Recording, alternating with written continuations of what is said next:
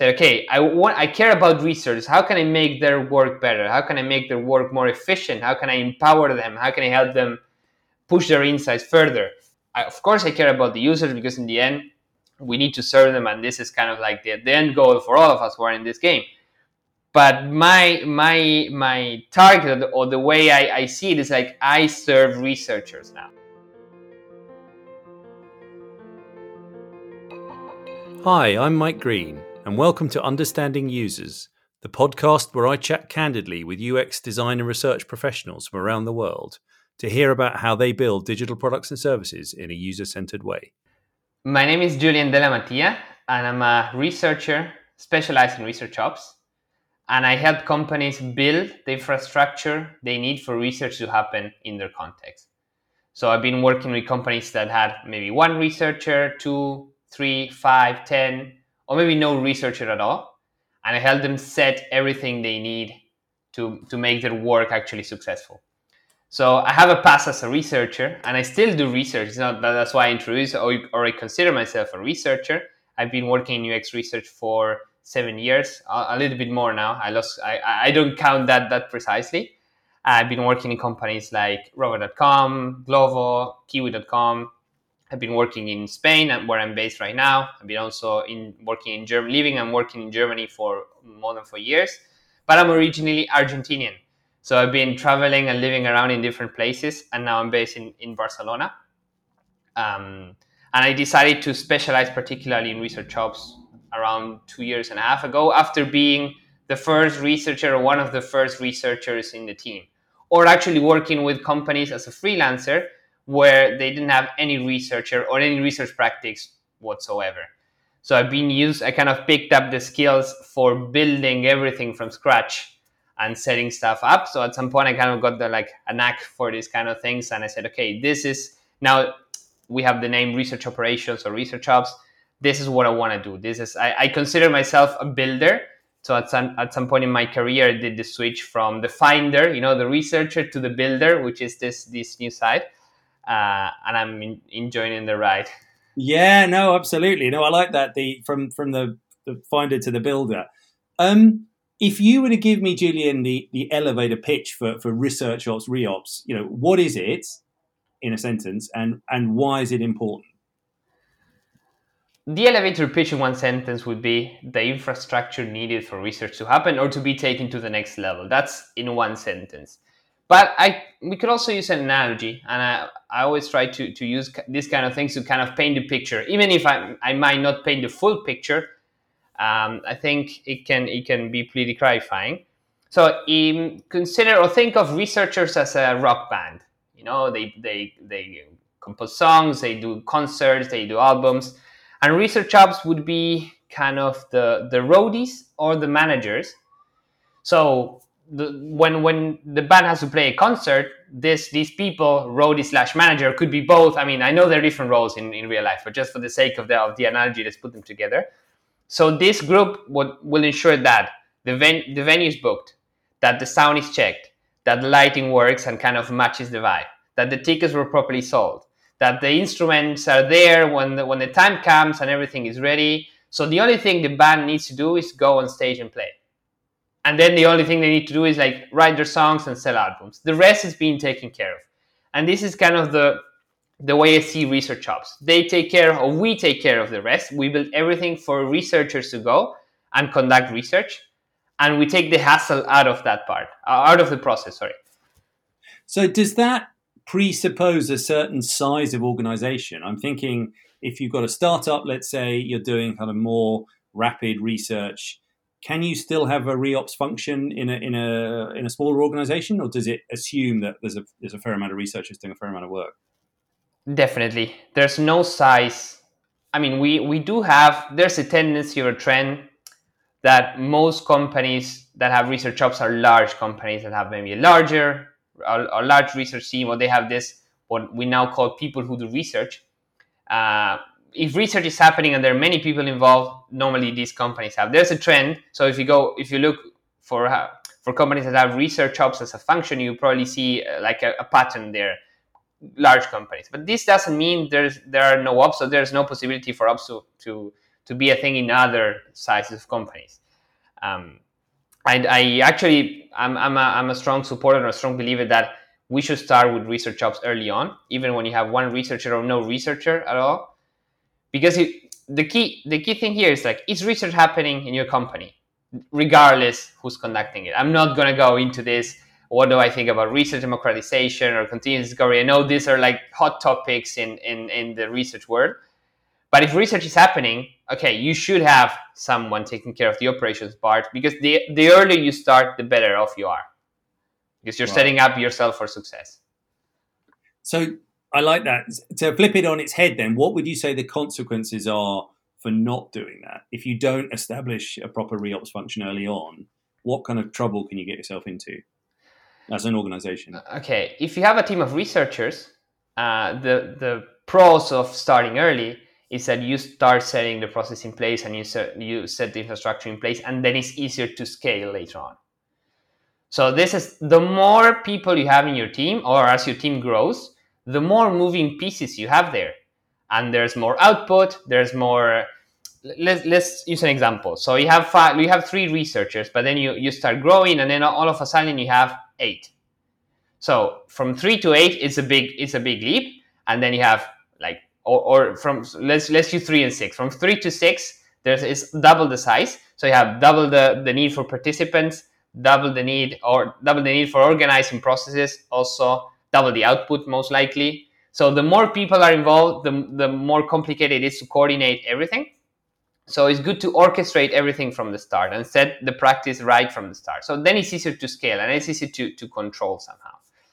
And then in, in the case of companies that don't have researchers, and but there are people conducting research, there are many, many things to it. You know, there's I mean, I'm not saying that the research there is necessarily bad quality or there is like set up for failure.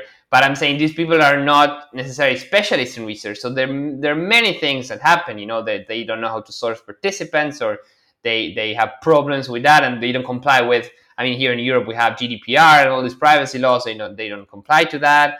They have prob- they, they introduce a lot of bias in the interviews because they're not trained there. So there are many many holes in the in the practice that could be filled from the research from from with a research ops uh, role in place. Right. Okay. So let's say I'm an organization of of of you know medium size, for example. But if you said it, size doesn't matter, and I come to you and I'm digitally immature, but I I want to get onto the um, you know, the, get the ball rolling with under, uh, you know, user-centered design and kind of a user-centered approach to building things, building products uh, but I haven't the first clue about how to go about it in terms of research. What what would you say to me, and how would you how would you upskill m- me and my team as an organization? Well, I will start asking questions about the team size. Then, what are your plans? I think those those two are the initial questions I would ask because it can happen. Okay, we have three researchers now, but we don't plan on growing the team, or we have two, but we want to scale to ten. This is kind of like the recipe this is like going to the doctor. It's okay, tell me your symptoms, and I, and I tell you how we can go about it, or what what, what you should take. And and the approach and the thing you, you build need to fit that context. So it's very different to like the things I would suggest to a company that has a small research team and wants to grow is slightly different to what I recommend to a startup who's conducting continuous discovery and they need something. So there, there are several ways you can you can create you can create a dedicated role. You can hire a, a, a specialist you can have a fractional research ops team you know they you they only do some part of, you can hire an agency for that. There are many ways of going about it. You can you can define okay we have a team of five people and these two are going to handle the ops part. So they're going to split their workload or the capacity and they would i don't know 30% 40% of their capacity would be spent on building the infrastructure. So there are many things going about it. This, there's no one size fits all so I think that's important to state because many many people when they think of research ops, they believe, okay, yeah, we don't have. For, uh, apart from the team side, that that's probably the first thing they think of. Okay, we don't have a team of 15 researchers. We don't need ops now. That's one thing. But then the, the other part is like we don't have the budget or we cannot increase the headcount to include a specialist. Well, that doesn't mean you can work on research ops. There are many things of going about it. Right. Yeah, absolutely. So in terms of kind of once you've got a research ops discipline kind of established, how can they best work with and support digital teams, you know, delivery teams who might be kind of working on a particular piece? They might be in, let's say, a discovery phase, it might be an alpha phase. How should the two kind of things mesh together? well, this goes back to the structure of, of that you have in place, if you have researchers or not, and how you plan on seeing that. But let's imagine we have a group of researchers. Let's say you have three, four researchers in the team.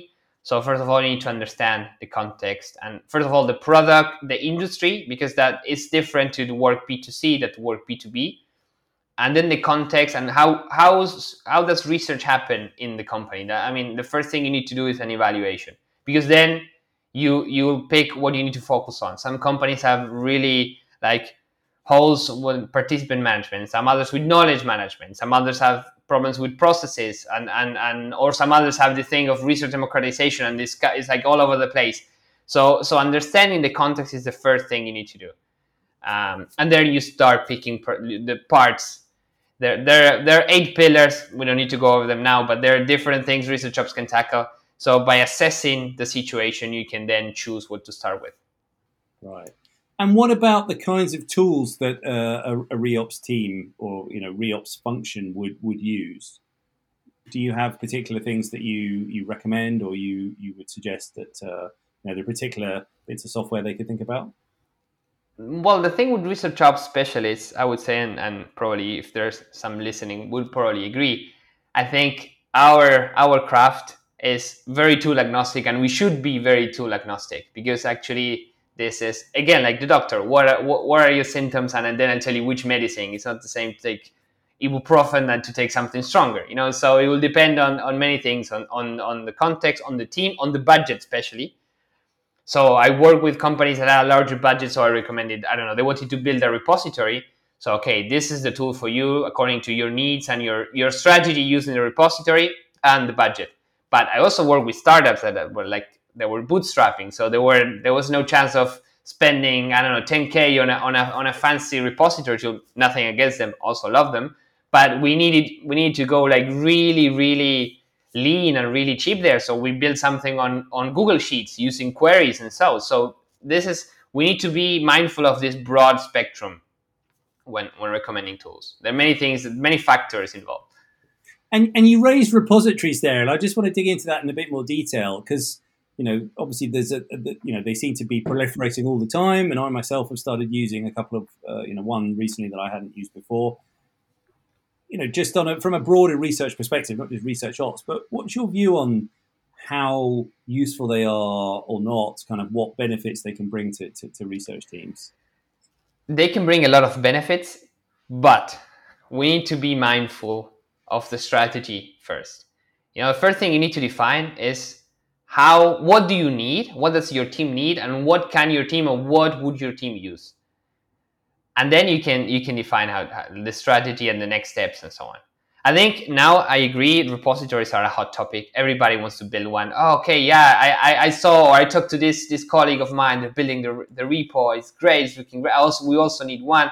It's not going to solve if you if you don't set it up correctly, it's not going to solve the problems that you're set up to, to, to solve. So the first thing I always recommend is strategy. You need to define many things. Uh, I always try to frame in a C five C's framework. You know, the content, the the the the who's who's creating the content, who's actually consuming the content, what kind of content, who's cleaning it up, uh, we, you need to define all these things first. It's not the same to create um, a repository for um, researchers to look for stuff. Like they look up their own work and they say, okay, but then to build something for or is meant to be used across the board. Like all everybody, anybody in the company can go inside and look for insight. It's not the same. It requires a different structure, a different size, or or you you don't need to have so many things in place in one or the other. You know, so that's important. Then how how you how you create the content and who creates it. It's not the same. A, a, a repository for research is probably very different to some, than a repository for product managers or for designers or for I don't know, everybody, people from sales or CRM that can go inside. It's very different. So I think defining that from the from the get go is important. We should not run. Okay, let's build the, the repository because it's cool. Know? Yeah, and and the danger is with this world sometimes is that happens, doesn't it? The latest shiniest thing, everyone jumps on the bandwagon and wants to wants to sort of have it. Um, thinking about kind of lessons you've learned along the way, what what would you say, Julian, in terms of you know you yourself as a researcher and you know a reops expert? What what have you learned in terms of kind of best practice for doing you know for, for setting up a, a reops discipline? Well, first of all, you need you need to make sure or you need to make clear, I would say, that it takes time to build the right infrastructure and you will start progressively and that and that the impact you will have is not going to be seen right away so let's say you rework the way participants uh, research participants are managed. You, you you will start reworking that. You will try. You will learn from that. You will iterate. But then once you set it up you will you will probably won't see results in the in the first couple of months. You will start seeing them later on. Let's say one one specific thing. You build a panel for participants. So you're not gonna see results in the in the first two weeks or the first month, not even the second month. You know, it's gonna take a long time to build that and to curate that and to make the most out of it. Same with the repositories, which is which is discussed that. Like when you have a repository with uh, 10 reports, is you don't see, you know, how much it is, or, and, and one quarter is not gonna give you a lot of information, but two will, or maybe three and then talking to the stakeholders, gathering their feedback and polishing. Same with the taxonomy, you know, the, the tagging, the tagging part of the, of the, the keywords we use for searching.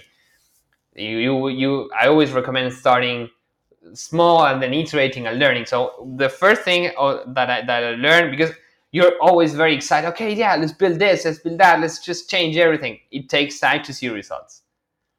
And that's what I learned. It, it, it's, it's tough. It can be, it can be, you know, you can get a lot of pressure from okay so how are we faring now are we better than before so i was yeah that's really interesting i was going to ask you about pressure and and skepticism perhaps like it I, totally agree with you it takes time but i can see why particularly lean organizations very focused on the bottom line for someone to come in and say this is going to cost you x it's going to take this long you probably are not going to see uh, you know a huge amount of uh, return on that investment up front even if the investment's very small. How do you deal with that skepticism, like the senior stakeholders?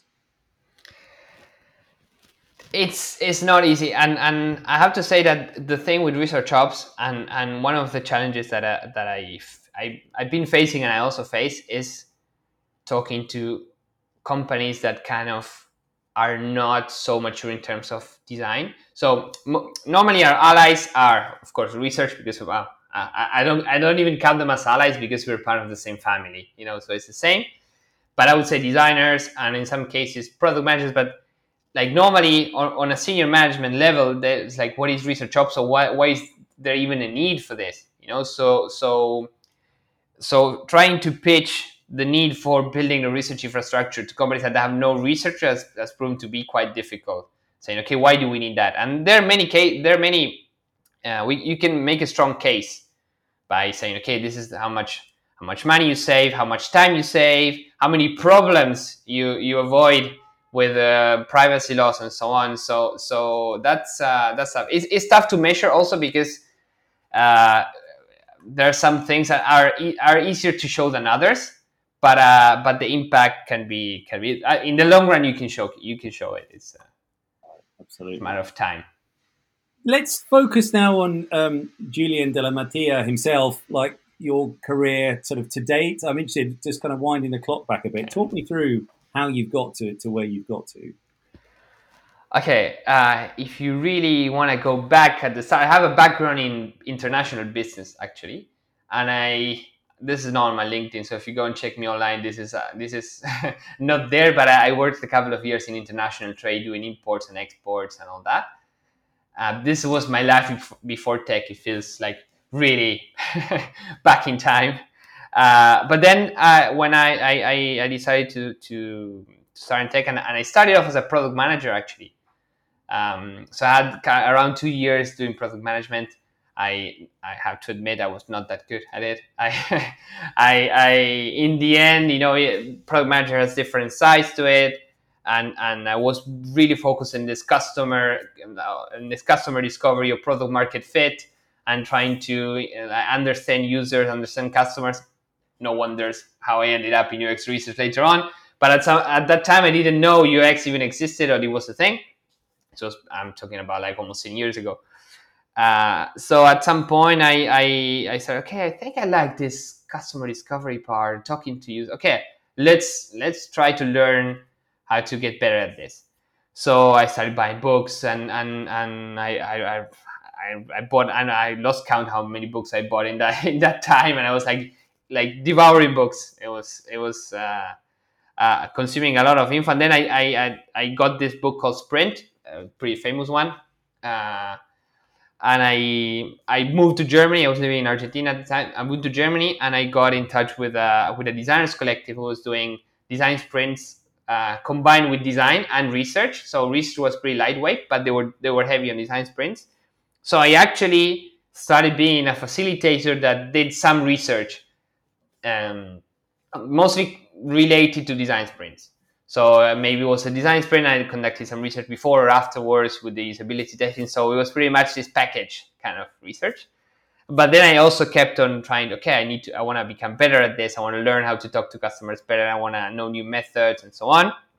Uh, and then I kept I kept on learning and I kept on pushing for more research, like a little bit like opening up the scope. It's not just the two weeks before, two weeks after the sprint, but like maybe larger and larger. And then I decided, okay, this is great, but maybe this is not the context for me. I need to go in house to learn the craft properly.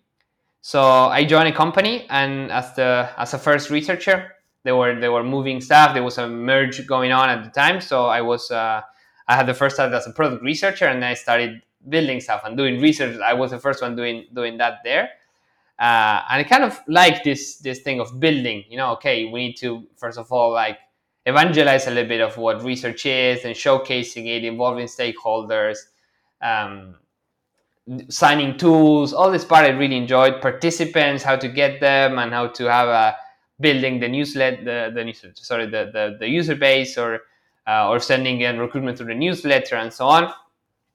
Uh, so then afterwards, it was one company after the other doing this. I had like kind of quite like uh, some companies in a row where I was the first one, and then I started freelancing, and I also was the first one, or they, or, or one of the first one assisting the team. So I kind of got involved into the infrastructure talks like early on, and and two years ago, I decided to create my own agency called the 180, and and I started again with facilitation and this uh, but now we pretty much switched to research ops support and consultancy and building stuff. I'm also coaching coaching students who want to learn researchers want to learn research ops. Um, so I'm doing all that here, and I'm also the research lead at a company called Kiwi.com. So I, I still have my researcher heart uh, there, but that's that's a, a, different track. Yeah, you're a busy guy by the sound of it. Um, tell me, what is it, Julian, that you love about research? Doing research uh, and, and conversely, what frustrates you or challenges you about it? Well, I have to say that at some point, mind my words here, it's not that I don't love research, but I stopped loving research as profoundly as I used to. And I, I because when you're a researcher, you you really care. I mean, it's not that I don't care, but I really care about the users. You want to understand users. You want to you're you're you want to vouch for them. You're their voice. You want to bring their input. That's that's kind of your goal. You want to find out stuff their needs and build and brief the others of what do we need to build to cater their needs and, and serve them. But at some point i don't know when exactly i don't have clear a, a clear idea on this but at some point i stopped caring that much about users and i started loving researchers. You know what i mean? This is so uh, that's probably at some point, without noticing, my switch to becoming a research ops person. Say, okay, I want, I care about research. How can I make their work better? How can I make their work more efficient? How can I empower them? How can I help them push their insights further? So I did change that. So now, I, of course, I care about the users because in the end, we need to serve them, and this is kind of like the, the end goal for all of us who are in this game but my my my target or the way I, I see it is like I serve researchers now. So your users are the researchers effectively and the research teams rather than the well, in addition to the end users, if you like. Exactly. Yeah. Also stakeholders. We don't we don't want to leave them out yeah, too. Yeah, you know, course. product managers, designers, we love you too, but you know what I mean. Yeah. That's a given. Yeah. I mean, we haven't touched on AI yet. It seems remiss. You know, any conversation you have in this world these days seems to involve AI in some form. But AI or not, kind of, how do you see this discipline evolving? Well, research's been messy in the couple of months and couple of years, I would say. And there are many things going on. First of all, I would say that um, there was this emergence of the of UX research as a thing, as a role. That I'm going a bit back in, in, in like a couple of years ago started to appear. I remember back then when you went on LinkedIn or Glassdoor or any any portal you like to look for jobs, you would you type UX research and you have maybe one result or even none. And and so we started seeing that growth and we started like more positionings were opening, especially here in Europe. Maybe in the US it was like slightly earlier, but in Europe it was like this. If 2017 or 18 research positions were hard to come by. And then we started seeing more and more and more. It's not still, I'm not gonna say it's really universal. Like I, we don't have statistics on this, but I would say most companies don't have researchers. That's a fact. I, we don't need. I, I don't think we need any statistics, but I would say very low percentage. So we're still far from being universal. There are companies that still don't have that, but it's been growing. Uh, I, I, don't want to talk about layoffs. I mean, it's a it's a tough situation for all out there, not only researchers but also engineers, designers. It's tough. Like we, we are in a tough world now. So layoffs aside, I think we, we can we can say that nowadays we are in a better position that we were, or, or a more known position that we were five, ten years ago.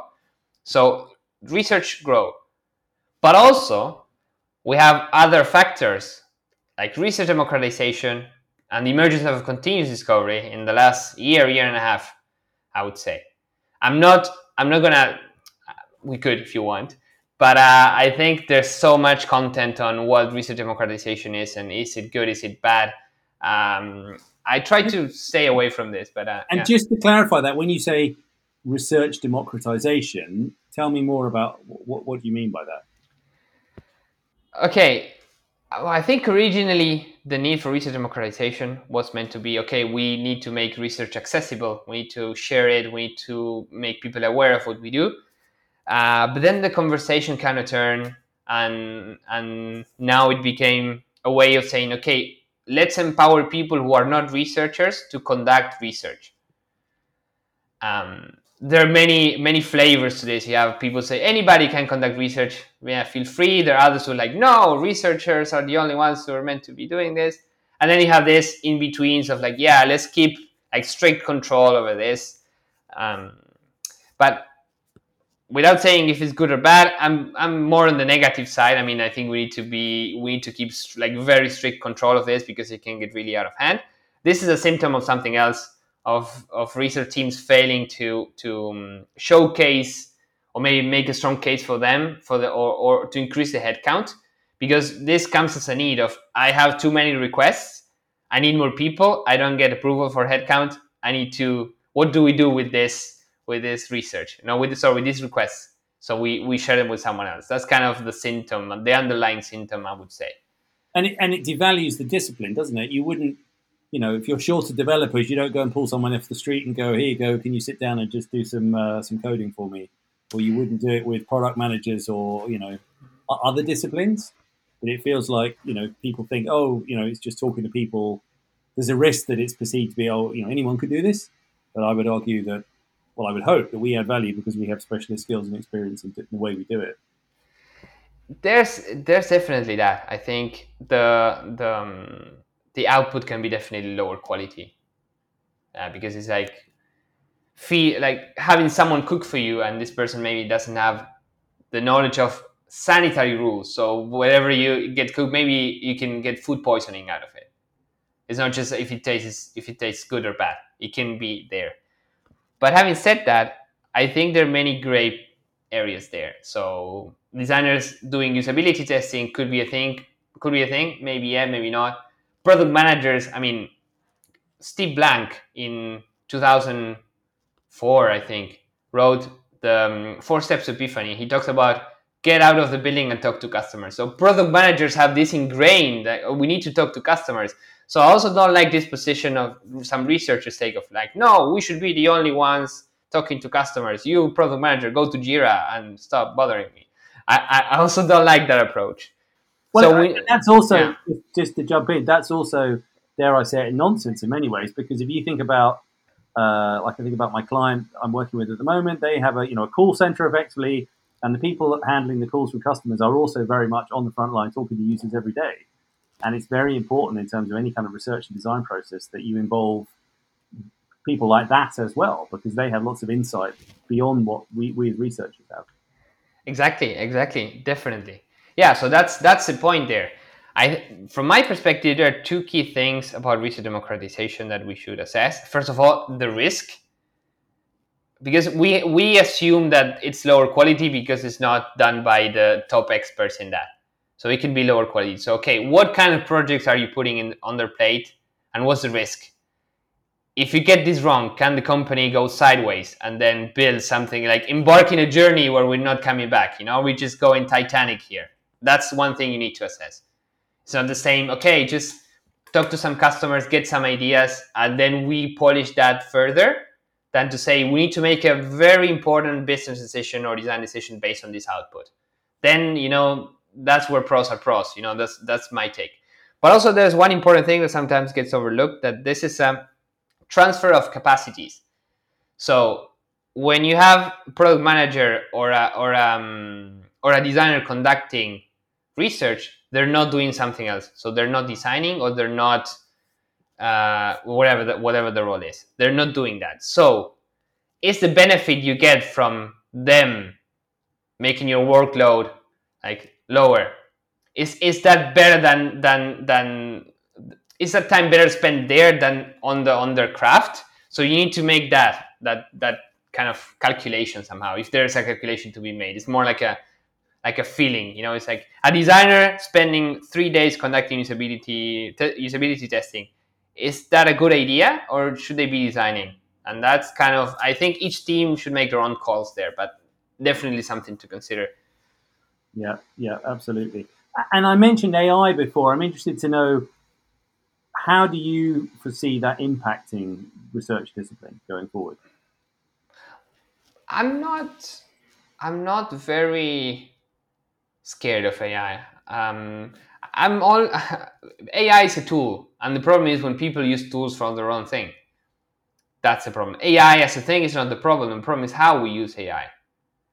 So the thing is, if we now think that going on ChatGPT and asking stuff there is going to be any form of research, maybe desk research, if anything, remotely close. But that's that's pretty much that. But I've seen tools. Okay, we have these users, and that they don't exist, and they're made of. So I, I don't I don't know. I don't think that's the that's the way to go. But on the other hand, we have mm, some tools experimenting with AI for apart from note taking for creating or, or helping you cluster the output of your research so they could be they could really accelerate the, the way researchers work. And I'm from an ops perspective, this is great. We want to make work more efficient and easier. So all these things actually make sense, and I think this is the the it's good news in that regard. But I'm not I'm not scared of AI replacing researchers or no no I don't I don't think so. That's maybe I'm wrong, and, and in three years you're interviewing Skynet. I don't know, you know, like Terminator all over the place. I was going to say, well, we'll we'll come back to this in a few years. Maybe none of us will be here, but uh, let's hope not. Eh? Um, final thing, uh, Julian, my three card challenge. So I've got here, as I always do, so Queen of Diamonds, Jack of Spades, and Ace of Hearts. And on the back, I've written either tool, technique, or trend. So if I can just get you to pick one. Um, I'm going with the with the ace. Okay, so the ace is two. Okay, wrong wrong one. uh, yeah, I mean, as I said before, as a research ops specialist, uh, I have to be tool agnostic. I, I'm I'm the the one having the Swiss Army knife, so I can't really marry any of the tools. I need to say this is the best tool for your context, for your needs, for your team, and that's pretty much that. I need to I need to keep myself agnostic.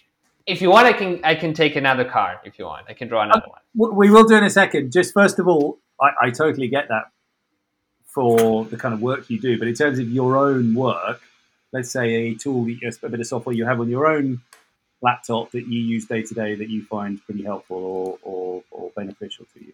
Is there something you can okay? Okay, Notion. Okay, tell me more. Why Notion? Because it's um, it's very flexible.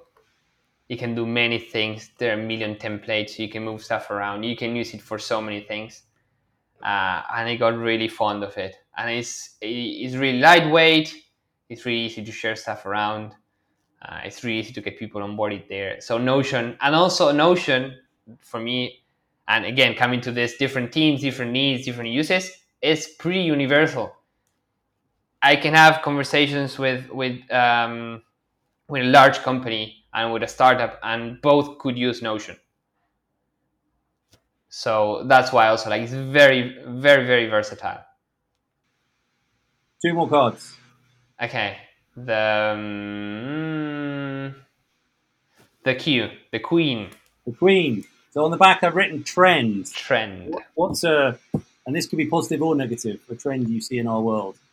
Okay. Okay. Picking up from from the from the the question you asked me for, I, I said you know we have the growth of the of the researcher, the the boom of research democratization, whether it's good or bad. I'm not I'm not going to evaluate that. And we also have the, the appearance of continuous discovery, which is product trios, which is which are PMs, designer, and engineers conducting interviews every week or research every week. That's a, that's a new trend, and that's also something we need to address, especially from a research perspective. So these teams normally don't have researchers, don't have infrastructure, and I think the the spirit of what Teresa Torres put in her framework is amazing. I think is, is great, but we need to set the boundaries there. So connecting this to the question, how do I see the future? I think there's a case for more operational roles in the future. And I'm not, I know you might say, okay, some bias there because you're a research ops specialist.